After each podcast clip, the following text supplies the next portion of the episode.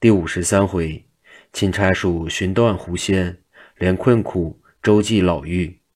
话说济公同雷鸣陈亮在书房吃酒，议论理顺之事。忽然屋上像数十百人打架的声音从后面配房直打到书房屋上。雷鸣陈亮怕是强盗或是沈雷星党羽前来劫牢反狱，忙窜身到庭中，何属家丁人等也各外出观看。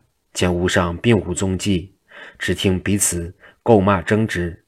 大家正在诧愕，忽见有三人跳下屋来，是两男一女。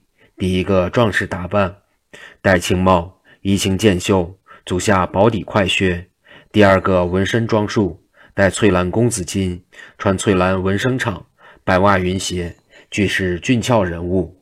后面跟着个红衣女子，头挽盘心髻，颇为美丽。三人一排，一起跪在阶石上，口称请圣僧伸冤。张大人一想，吾是钦差，他怎么不叫吾伸冤，倒叫和尚给他伸冤？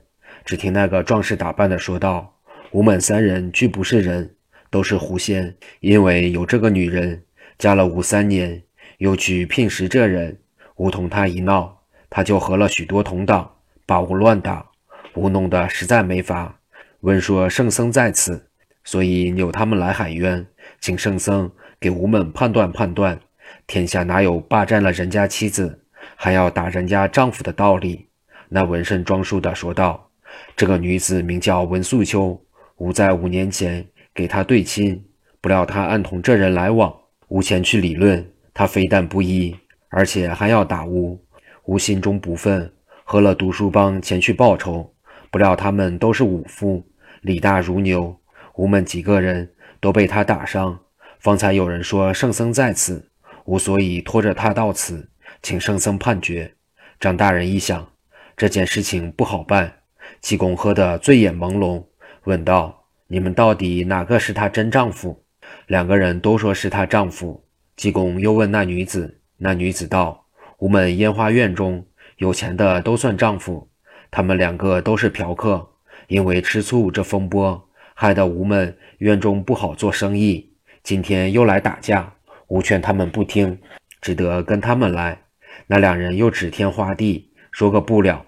济公道：“不必多说。”又问那女子道：“你们院中还有什么人？”女子道：“吾还有个养娘在院中，给吾招应生意的。”济公闻言，立刻念了几句真言，用手一指，只见庭中飞下一个老妪来。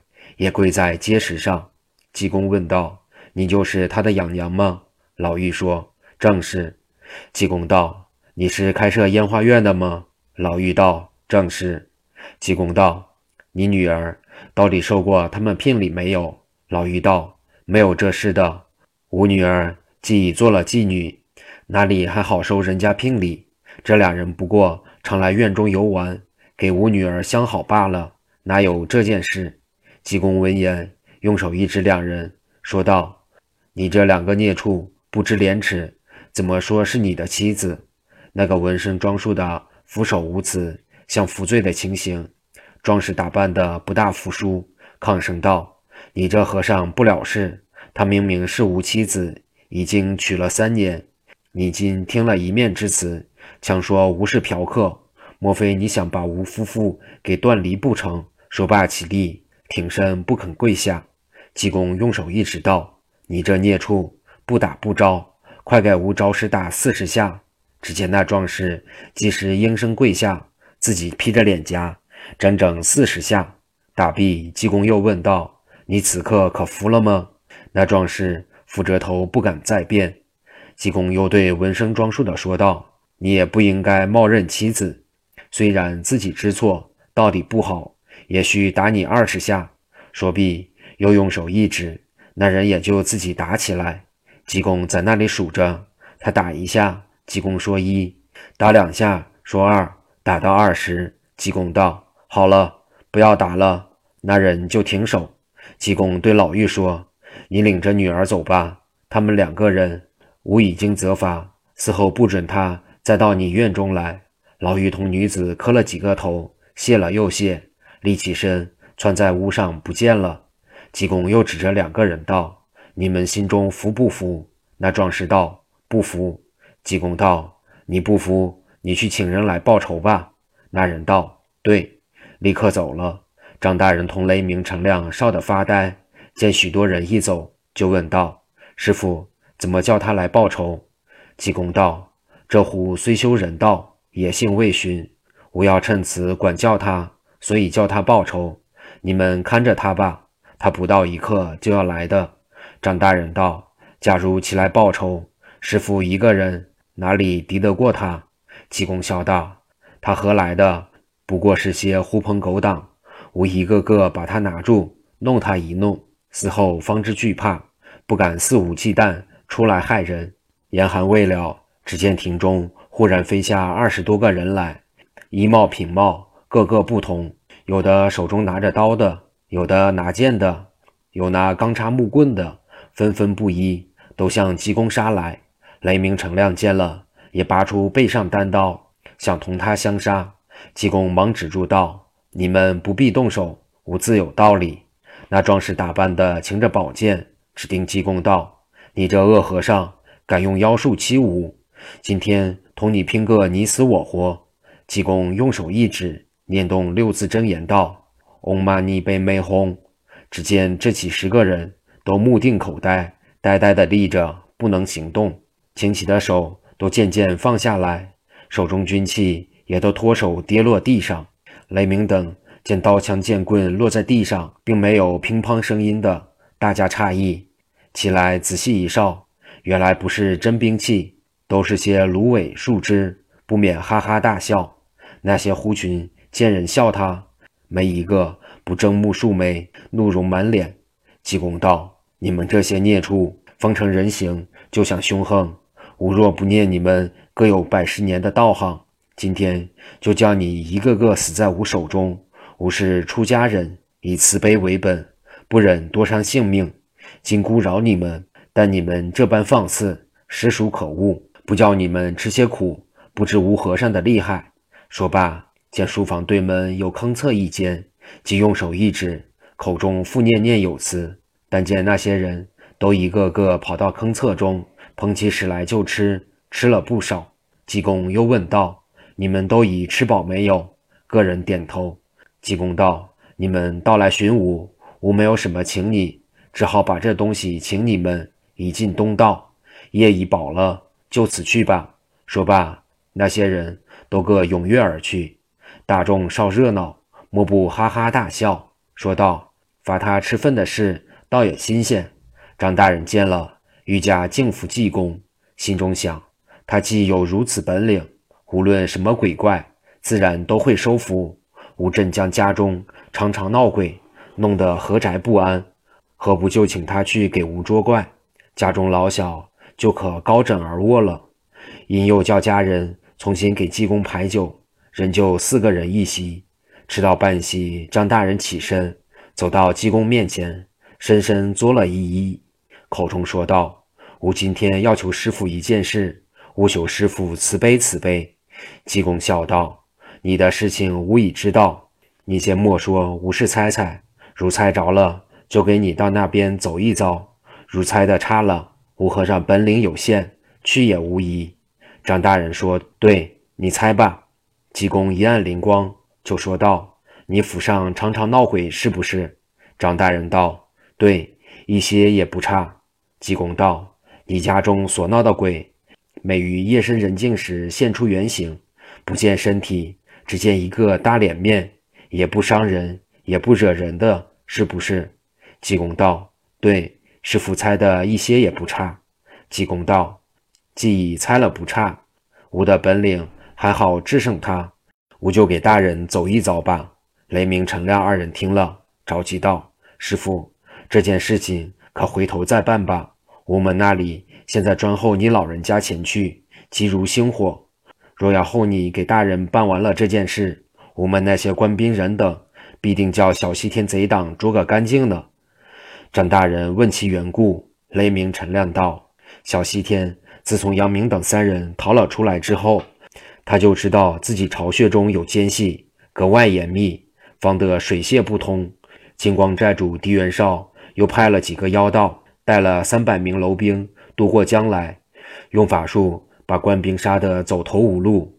玉山县老爷同带兵官郑伯龙一面上禀告急，一面又叫吴二人来请师傅。吴们到了玉泉一哨，事情不好，也顾不得辛苦，吃了一顿饭，立刻走路。向师傅在牛角山办完了事，走得不远，所以跟进问询，找到灵秀村，在仁和客寓碰见这恶贼，师派厉害，除了师傅不能取胜，这原是地方大局攸关，务求大人放吾师傅前去，灭了小西天金光寨贼人，回头再来给大人捉妖吧。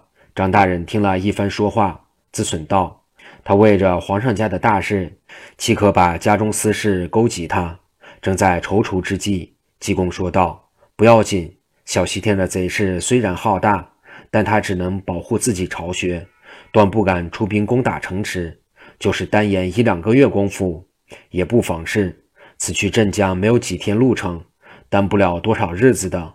我就先去给大人办完了事，回回头再去朝灭狄元绍也不迟呢。况且……”吴少东北方怨气冲天，必有几件大冤大旺的案子。吴和尚既管闲事，这些事情就不能不管。你二人莫要心焦，跟吾同去吧。张大人道：“季师傅肯先去给吾捉妖，这是最好了。”四人吃完酒饭，天色已晚，就在书房中睡觉，一宵无话。到了天明，大家起身。济公是永不洗脸的。